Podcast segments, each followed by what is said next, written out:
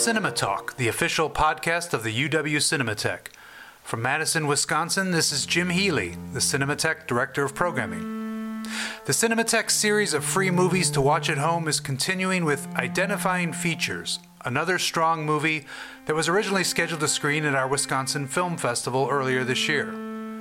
Produced in Mexico, Identifying Features tells the story of Magdalena, played by Mercedes Hernandez, who hasn't heard from her son Jesus in the two months since he left their small village to cross the border into the U.S. Joined by the recently deported Miguel, played by David Illescas, Magdalena leads a desperate search for her son, whom the authorities believe to be dead, into some of the most violent and remote territories of present day Mexico. Crossing rugged landscapes by foot and trying to elude countless armed bandits, Magdalena and Miguel's Odyssey offers an unflinching view of a current harrowing crisis. Identifying Features is a chilling and artfully told thriller that marks the auspicious feature length directorial debut of Fernanda Valadez, whose boldly pronounced style includes suspenseful and fluid long takes, a thought provoking use of focus, and a precision eye for point of view and composition. Fernanda Valadez is a co screenwriter, co producer, and co editor with Astrid Rondero, and the filmmaker's talents also include a humanistic touch in creating characters that bestows upon them an inner life, allowing us to believe they exist beyond the frames of the movie. Beginning November 5th, the Cinematheque has a limited number of opportunities to watch identifying features at home for free. To gain access, send an email address to info at cinema.wisc.edu and simply remember to put the title of the movie in the subject line. Our guests on this episode of Cinema Talk are Fernanda Valadez and Astrid Rondero, who together won the Special Jury Award for Best Screenplay at the 2020 Sundance Film Festival, where Identifying Features premiered and also captured the Audience Award in the World Cinema Dramatic category. The two filmmakers have been collaborators on a number of short and feature film projects, including The Darkest Days of Us, a movie that marked Rondero's feature directorial debut in 2017. Together, they are the founders of the production companies Enagua Cine and Corpulenta. During our discussion, they talk about the real life inspirations for identifying features and its complicated production history, as well as their cinematic influences and their hopes for the future. Here now is my talk with Astrid Rondero and Fernanda Valadez.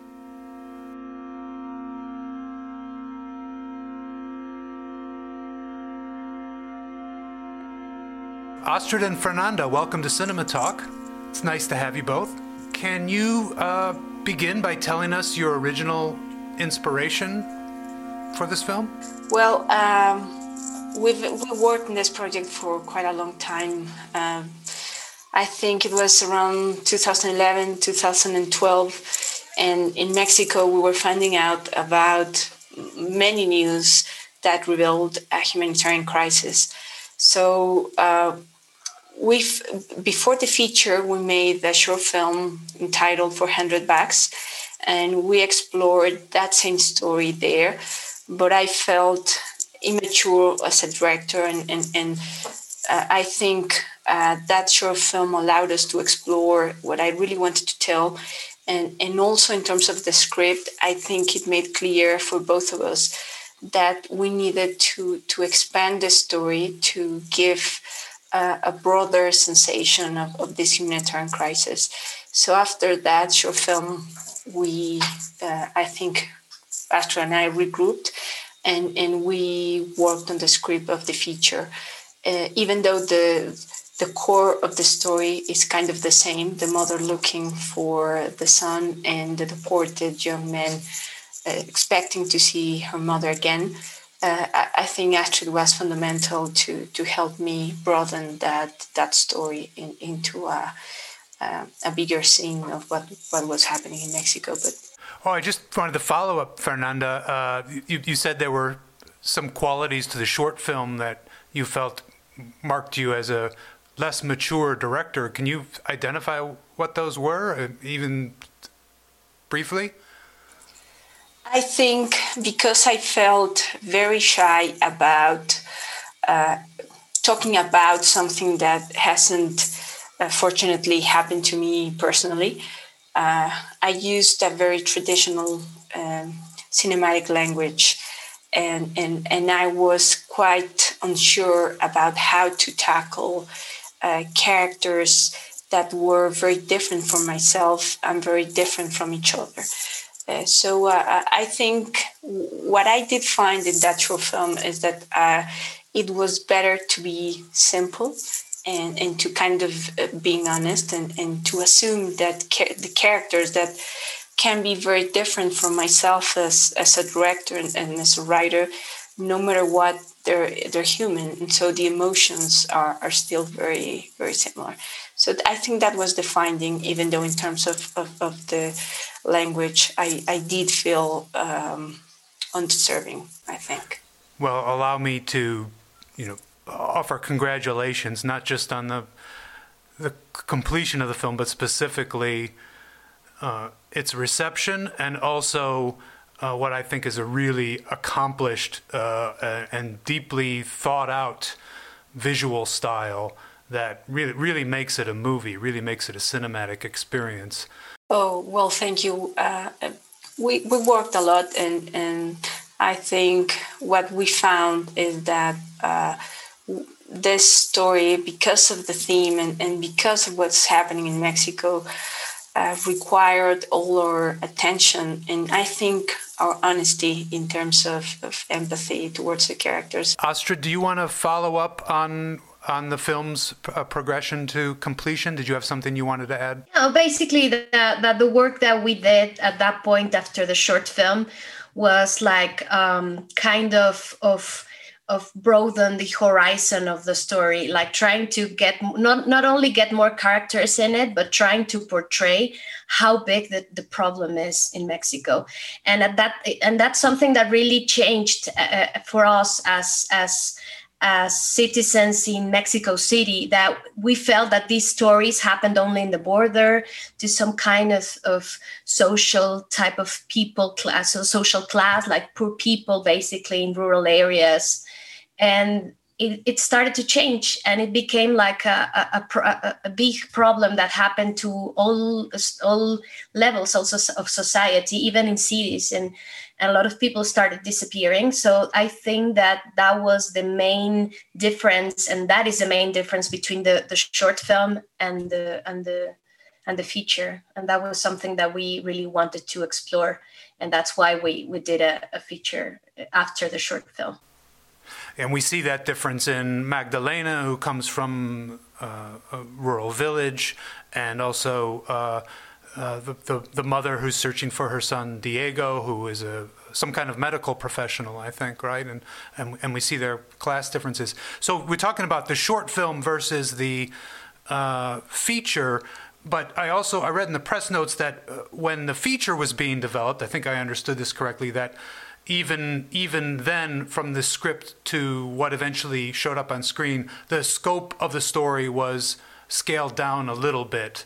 Uh, or, or, quite a bit, I guess. Were there were there more characters or more of more action depicting the same characters that we already see in the film? I think uh, not so much the scope of the story, but the scope of the production and, and that was because this project was difficult to finance. Um, in, in, in Mexico, even though um, when we I talk about this, it's kind of ironic because we felt that was difficult to finance, but now we have lost some of the public funds. So if we were doing this right now, it would be even more difficult. But at that time, we found a, percentage of, of the cash that we needed to to make this film.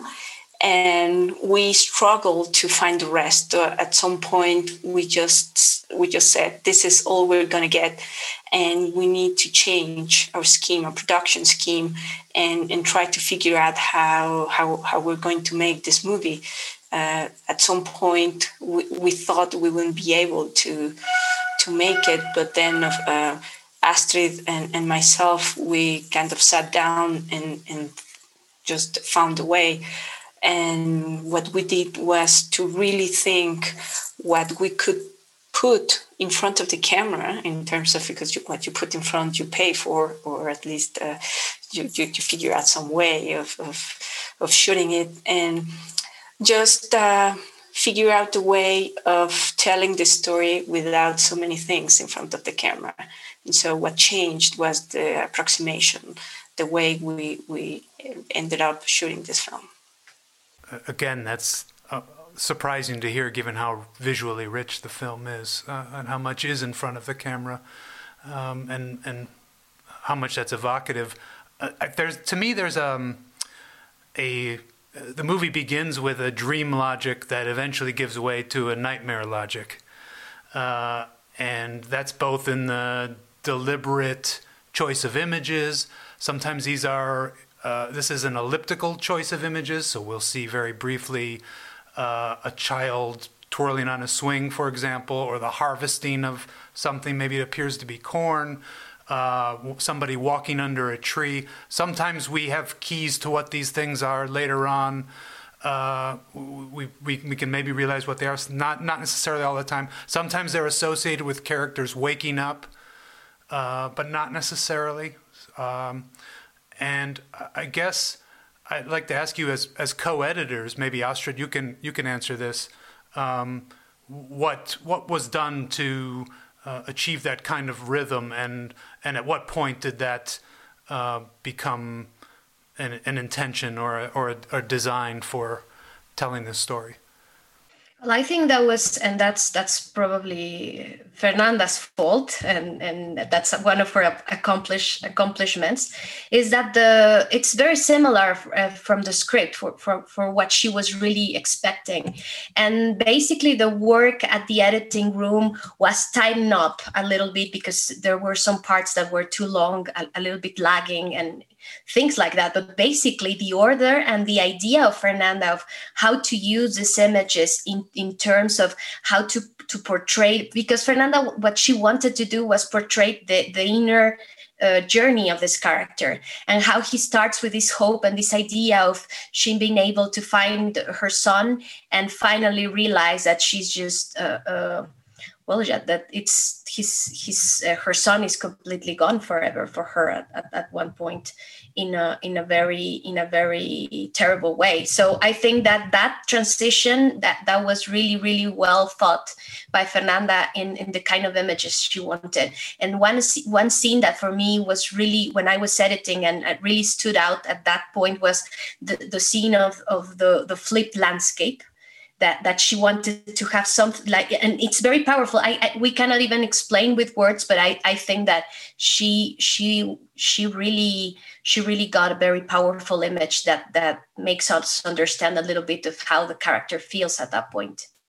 The the other uh, aspect of the movie's dream logic where it, that that feeling comes from is partly in the way the movie plays with this idea of identification, and both in the title, the identifying features of the title, which evokes the many migrants who are victims of, of murder or disappearance uh, that we learn about in the movie, but also in viewer or audience identification in the way that we might follow one character for a good significant chunk of the movie, uh, a series of scenes or sequences, and then we leave them behind for a while, or for the entire rest of the film.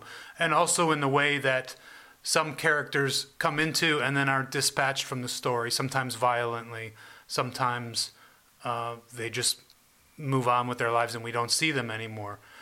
Um, so this is characters that it, it, to some extent we've been asked to identify with or empathize with, and then they're taken out of the story unexpectedly. Can you dis- discuss your strategy here in this particular aspect of the storytelling? Well, that, that's something um, that that I, I think Astrid and I like to talk about because I think what we tried to accomplish when we were writing and playing with the structure and uh, introducing characters that, that were taking out uh, suddenly like like the other mother, like the doctor, uh, and introducing, for example, the, the young man that's coming from the United States, deported uh, until like 20 or 25 minutes um, in the film.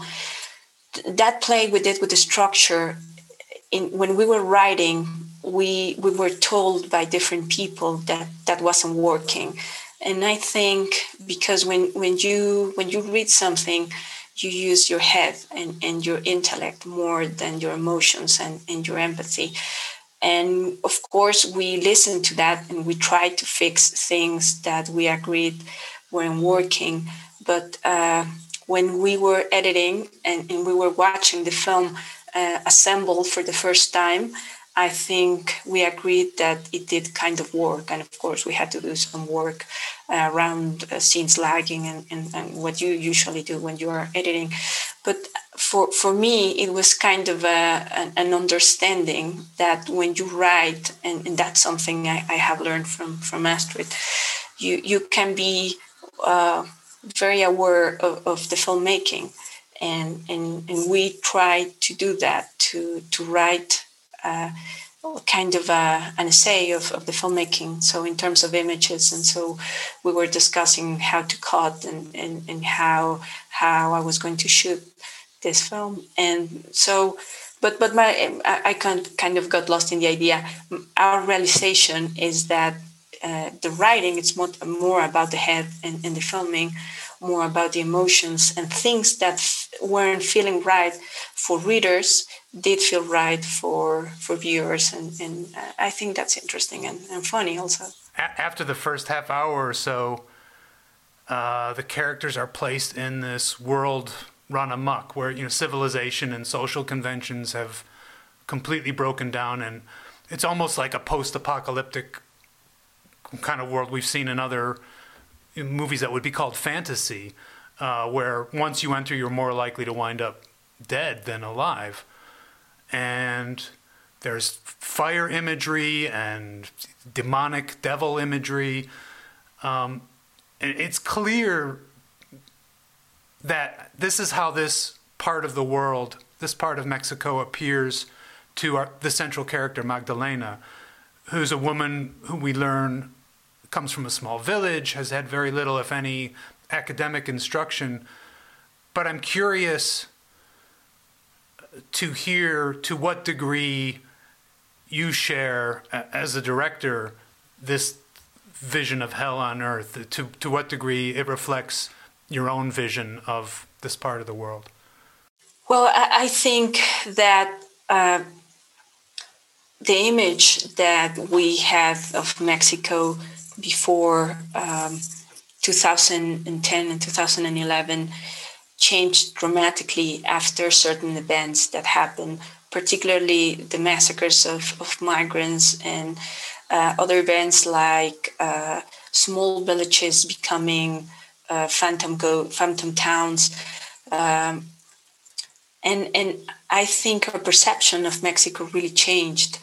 And the more we researched, the more I think Astrid and I got this feeling that we were witnessing um, perhaps the word it's not genocide because of, of, the characteristics of, of multiple events around violence, but definitely a humanitarian crisis of, of very uh, serious um, uh, quality and, and, and, quantity in, in terms of, of the victims.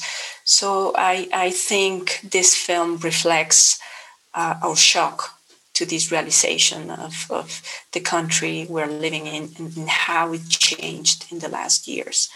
Uh, but I, I, don't know, Astrid, if you want to say something. Well, you said it very well. Basically, I think that it's not like that everywhere in Mexico, of course, because it's a big country, and that's that's kind of the trouble for for the for, for our society to realize that we're in a in a in a very bad situation regarding uh, drug cartels and and the humanitarian crisis of, of, of migrants. And it's gonna get even even more terrible now that we are hosting much more migrants than we did before because of of the new uh, treaties between Mexico and and and the US so it's what can I say? We don't want to portray a, a, bad image of our country, of course. Eh, nobody wants to do that, but it's it's a reality that we're living in, and we hope that we really get in touch with that and start changing it before it, it, it gets even closer to home. No, yes. And of course, you've delivered as artists in both your conception and making of the film in creating awareness of a, of a dangerous social and even political problem. Uh, and you've also delivered a visceral and emotional movie experience, which I think is only going to help create more awareness of this. Uh, and and it feels as, you're watching the film that your that your priorities are uh, uh, on those two things of creating a work of art and and creating awareness are are equal. They're they're very well blended and, and matched. At this point, I wanted to ask you about um, categorization or, or or genre because I think it's a movie that really transcends those those sorts of things. Um, but I wonder to what degree either of you see the movie as a horror film. That's very interesting, Fernanda. well, when when we were developing the film, uh, I thought of it as a road movie, but I did wanted to fill this journey like an immersion into uh, the, the, word. Uh, I think I thought or felt was kind of a purgatory, uh, or or kind of sometimes when when I was just just writing notes without much sense, but I wanted to feel like a descent to hell uh, kind of a, in, in, in, in an inner way, like a, a, not an actual, um, but in a metaphorical way. And that was um, more so when we were discussing, uh, Astrid and I, what to do with the scenes around violence. And the more I was writing specifics, the less I think the film at that point the script communicated what i wanted and, and, that was the the empathy towards the characters and this emotional journey.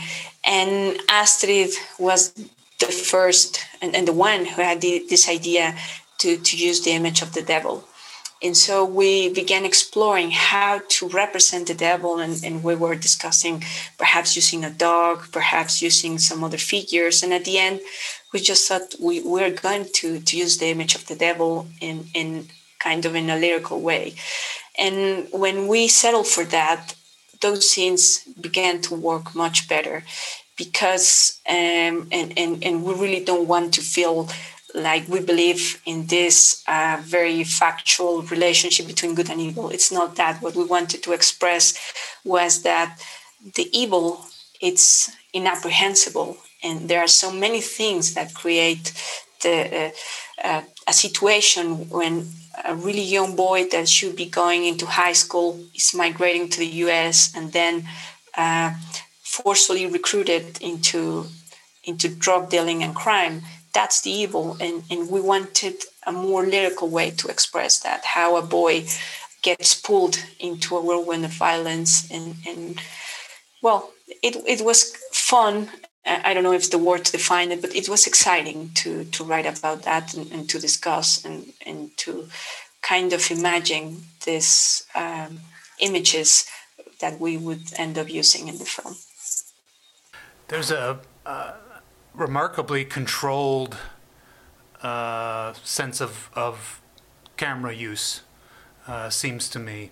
Uh, what I assume to be mostly fixed lockdown camera positions and shots. Uh, and another sequence that impressively uses uh, three longish takes to depict uh, Miguel's crossing over the border back into Mexico. Can you talk about this sequence in particular when Miguel's uh, crossing the border? Uh, what you were trying to express in, in the way that you you delivered. I think it's just three three shots. I think um, it's not a continuous long take, but it's it's uh, we're, we're following uh, Miguel from behind mostly, uh, and we catch up to him a little bit. But it's it's a it's a remarkably smooth uh, sequence. Is it is this um, something like a Steadicam being used, or is it is it uh, any special device? Is it just a just a handheld camera? It, it's uh, because we didn't have permission to to do that scene, and, and we just went for it. And I mean, we we tried to to get a permission, but we had done a film before, uh, Astrid's first feature as a director in that same area in, in Tijuana, San Diego, and, and Rosarito.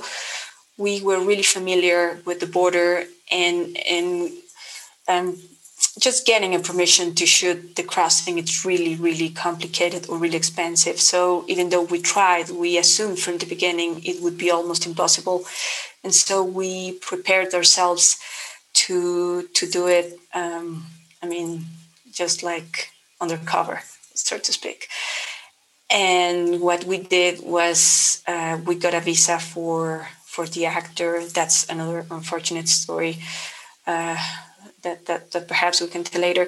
And we just uh, crossed the border, uh, and Claudia Becerril, the DP, and myself were the only ones shooting at that time. Uh, Astrid was waiting for us on the other side with, some papers in case we got in, into trouble. And I think what happened is that because we were women and, and because Claudia, the DP, she's so uh, like agile, but at the same time like sweet and and it's the kind of person you never imagine can get into trouble just because the way she looks she looks so nice. And and she was with a Ronin S and just a very small camera a Sony Alpha. And and I was just by the side. Uh, we we of course we talked about what to frame and, and talked to the actor of what to do but pretty much we went inside and and kind of improvised and uh, what's what amazed me is that just the guards were like just say, saying hi to Claudia because they didn't imagine she was actually shooting, and we had to cut when we had to put the camera on the X-rays, and then we resumed shooting. and you, you kept the camera just, running when it went through the X-ray machine. Uh, for some part, but then they realized we were shooting, and we had to stop. okay, they just they just asked you to turn it off. Yes. Oh, that's that's that's great. Um, after uh, this sequence and and before it, throughout the film, um, there are these fixed camera positions, and these are positions. Uh, vantage points that often deny us even a glimpse of several characters who would have significant amounts of, of dialogue. And these are people who uh, uh, Magdalena is meeting in her in her journey to find her son, uh, getting information. Uh, even though they speak a lot, we we almost we sometimes get only brief glimpses of them. They come in and out of the frame and speak to her from outside of the frame, or they're you know, we don't see them at all. They're you know we only see Magdalena's uh, point of view. Can you talk about shooting this way as opposed to a more uh, freewheeling pseudo documentary approach, which I think we see too far too often uh, these days. I think in life sometimes we have blessings in in disguise, and originally the way we shot this film had to do with not having much money, like we were saying a little while ago, to put things in front of the camera. And, and that made us think that this was an opportunity to really use that to now show things. And, and even though we had the actors because they were there, just to, to make them feel around us, but not uh, a stage in a way that we were revealing uh, a lot of what was happening. And, and I think that has to do when we were discussing about the script. Uh, Astrid said something that really uh, just stuck inside me that it was really important that this story felt inside the victims. And and these victims i think in mexico uh, the survivors of enforced disappearances or or the people being recruited I, I don't think they understand what's happening because in the end in mexico there's so much we don't know about these phenomena that there's no way you can really know uh, the tensions and the forces and the actors that are really playing in, in all these horrible things. So i think i try to to to use this like an advantage and and take the audience into this journey without really seeing what's happening. And and on the other side um, i decided not to see many of the characters magdalena crosses paths with uh, just to, to enforce this feeling that you don't get to see also as an audience as she doesn't get to understand the journey uh, she's in. And some of those scenes uh, were really planned and, and some some others were decisions in the editing room, editing room uh, that I did shot like the other face, the, the, the the other character, but decide not to to use them because it was working, and and just we tried to to give it some kind of unity. I want to return to this idea that I think the movie defies genre and categorization, and ask because I'm I'm curious uh, if there are other for both of you, and maybe Astrid, you can you can start if there are uh, other role models and, and inspirations, cinematic literary or you know or otherwise uh, that uh, that have guided you not just on this film but I, I guess maybe uh, on, even on your other collaborations.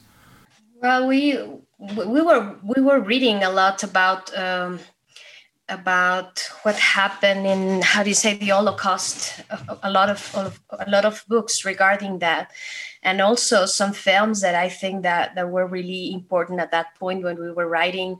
Uh, I don't know uh, the name of the film, uh, Come and See, uh, Klimov, which we think it's an uh, one of the biggest films about war uh, we we wanted to do the opposite but have this feeling of really going through hell and and understanding something like at the end of the film you kind of understand something dark that you really don't want to to experience in real life uh, we also watch a lot of the, this film that Wake in Fright. I don't remember now the the name of, of the director which is an awesome director. And i think that, that yeah exactly. Well great great director. And we love that film. And we love also that that feeling of getting into a nightmare no? And i think that that was the kind of films that we were watching at that point not in terms perhaps of how fernanda was going to to shoot the film but more of the feeling of, of the kind of film that we wanted to portray. Fernanda read a lot about uh, the massacres in rwanda. We were trying to understand a, a little bit how in different parts of the world these kind of horrors happen without us at the end understanding how it all started. And in mexico we have uh, that that same uh, but basically that same scenario we've, we've been we're really really in, in a tragic situation regarding the number of victims that we have today. And it's growing even though the, the government changed and it, it the, the numbers are, are even bigger now. Fernanda was there any anything else you wanted to add to that uh, that list? Well, uh, The Ascent by Larissa Shepitko was also a, a, great inspiration, inspiration, and like Astrid said, not not like uh, in terms of uh, appropriating kind of a language, but being inspired by by a feeling and an atmosphere and an emotion. And and and even though some, another film that doesn't have uh, to do with with war, but in, in terms of using the landscape, Walkabout, the first feature of Nicolas Roeg, that's something that that really uh, inspired us. I, I think. Um, well, I think that's something beautiful that you um, you get inspired by books and, and by stories, by reality, of course, by other films, and and when I, I think we just tried to do the best we could, uh, being inspired by by reality and, and, by them. I wanted to ask another technical question. Um, about the decision to shoot in uh, widescreen, I don't know if it was an anamorphic process that you used uh, to shoot in the, I guess it's what would be called the traditional CinemaScope aspect ratio. Um, but uh, obviously, it's something that makes the film much more cinematic, and especially if you if you are able to see this film on a on a in, a, in, in within a cinema on a big screen, uh, or you know, or in a home theater on a big screen. Um, and it seems that more filmmakers are choosing to use this widescreen format uh, more now, even though uh, many more films are being watched at home and digitally. I mean, it was it was not by design. I'm sure uh, when when you made the film that you that you realized that most people would be watching it at home, but.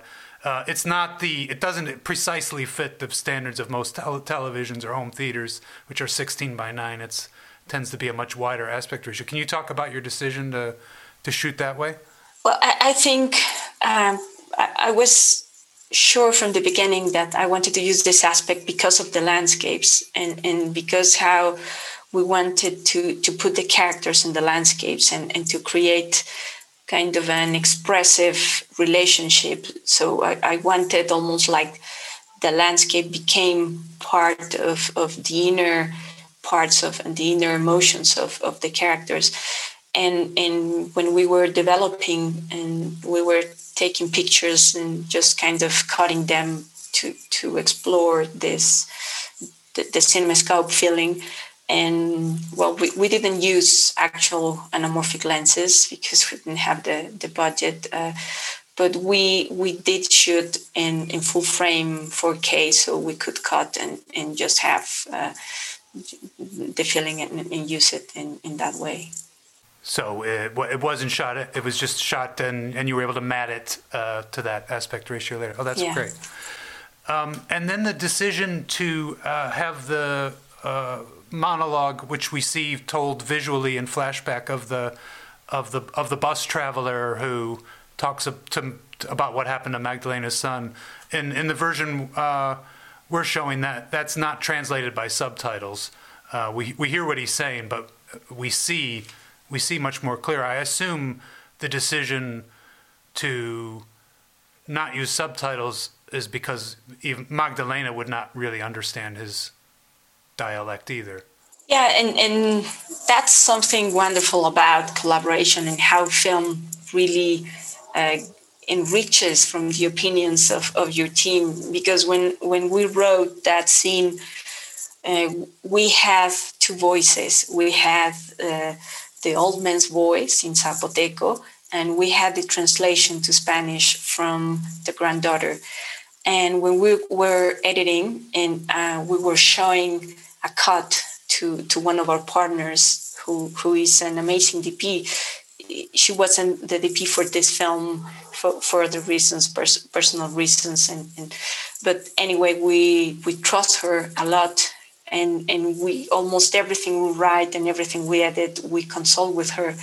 So she was the first one to watch the film, and I, I, to be honest, I didn't have time just to to put the voice of, of the granddaughter.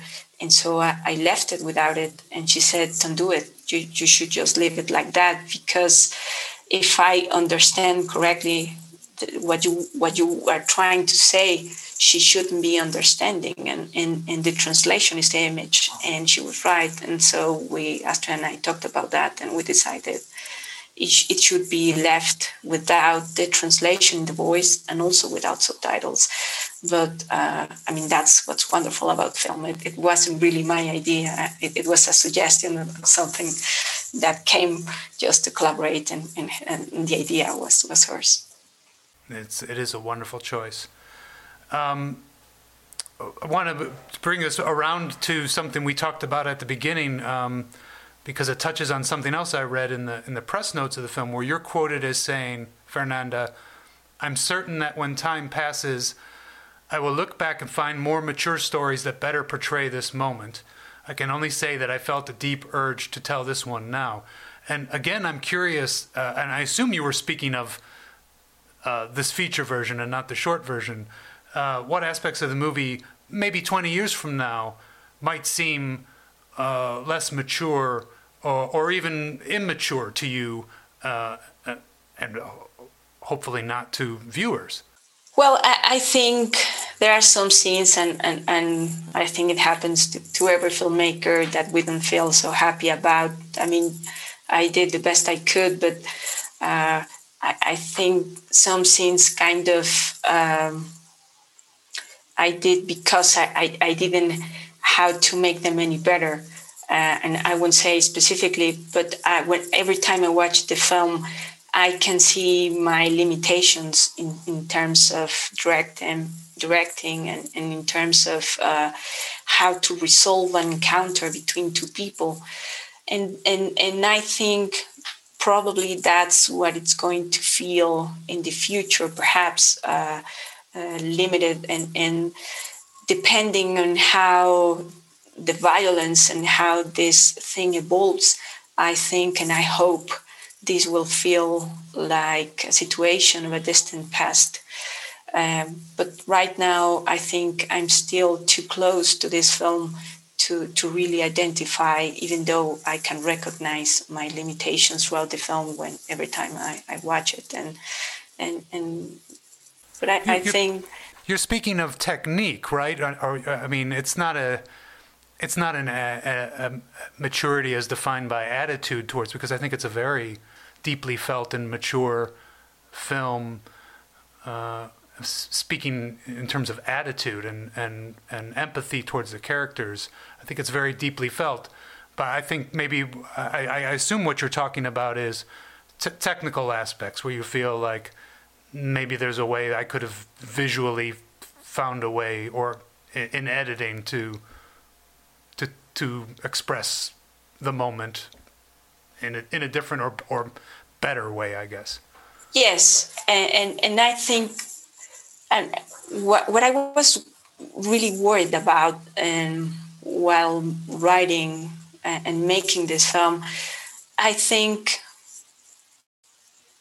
and, and this perhaps will sound weird, but I think many Latin American films, um, I think are naturalistic and and it, it has kind of become like the standard and also in terms of directing and working with actors and unprofessional actors i think it has become establishment that are, are acted a certain way because we feel like professional actors cannot represent certain characters and, and, and it has to do with social differences.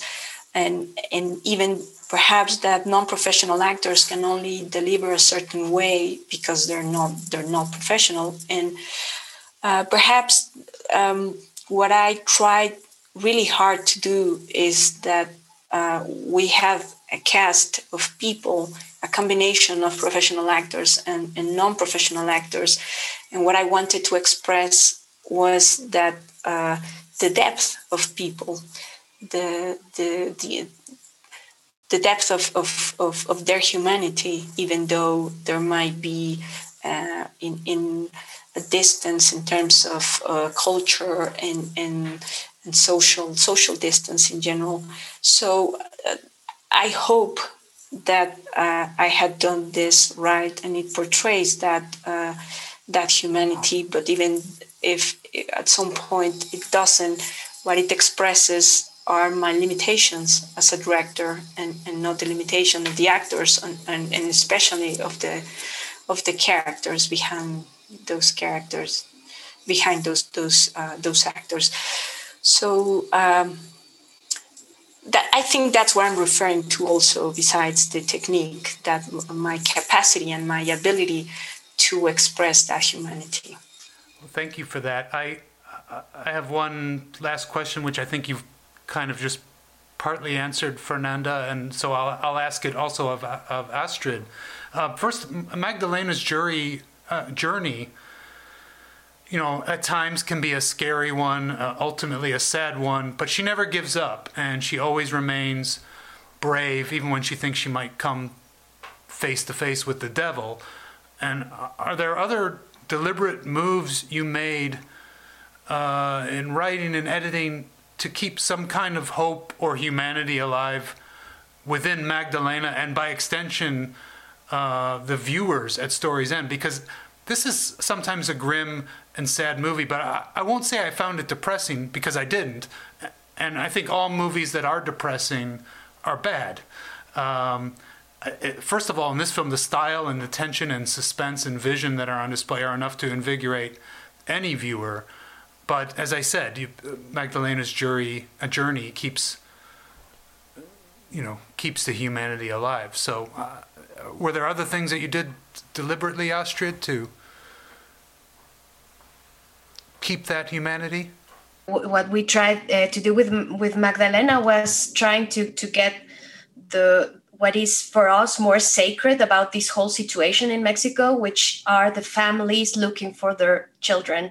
That's they, they become they become really advocates in, in, in terms of, of, of, of not only to find their own people but helping others to to try to defeat all the systemic violence that's everywhere in mexico so i think that that's i think that's the, the, the purest part of the character is that she portrays this hope that we have in mexico that that that, that the mothers are really uh, uh like a, like like an institution here uh, in in terms of of looking for the victims. In the other in the other side what we wanted also to say is that the the the love of this woman to to her son so so that's so pure that i also think that we really can relate to this story very easily and we're really hoping that she finds finds uh, her son and what we tried to do at some point also was trying to portray that these stories of terrible uh, despair and desolation happen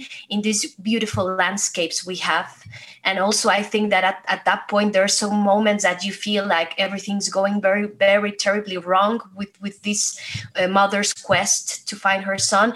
But there's also like the sun falling and and and and these wonderful mountains around that like like the mother nature is very close to her like keeping company. And that's what we wanted to do uh, uh when we were writing that. We, we had that very with a lot of clarity that we were going to try to to have something nurturing in the in the landscapes that we were looking for the film. That's wonderful. Again congratulations on the movie now being released. It's still showing at film festivals. Uh, Thank you. We're very glad to be here. Congratulations uh, again, and uh, thank you for joining us. This has been uh, a pleasure.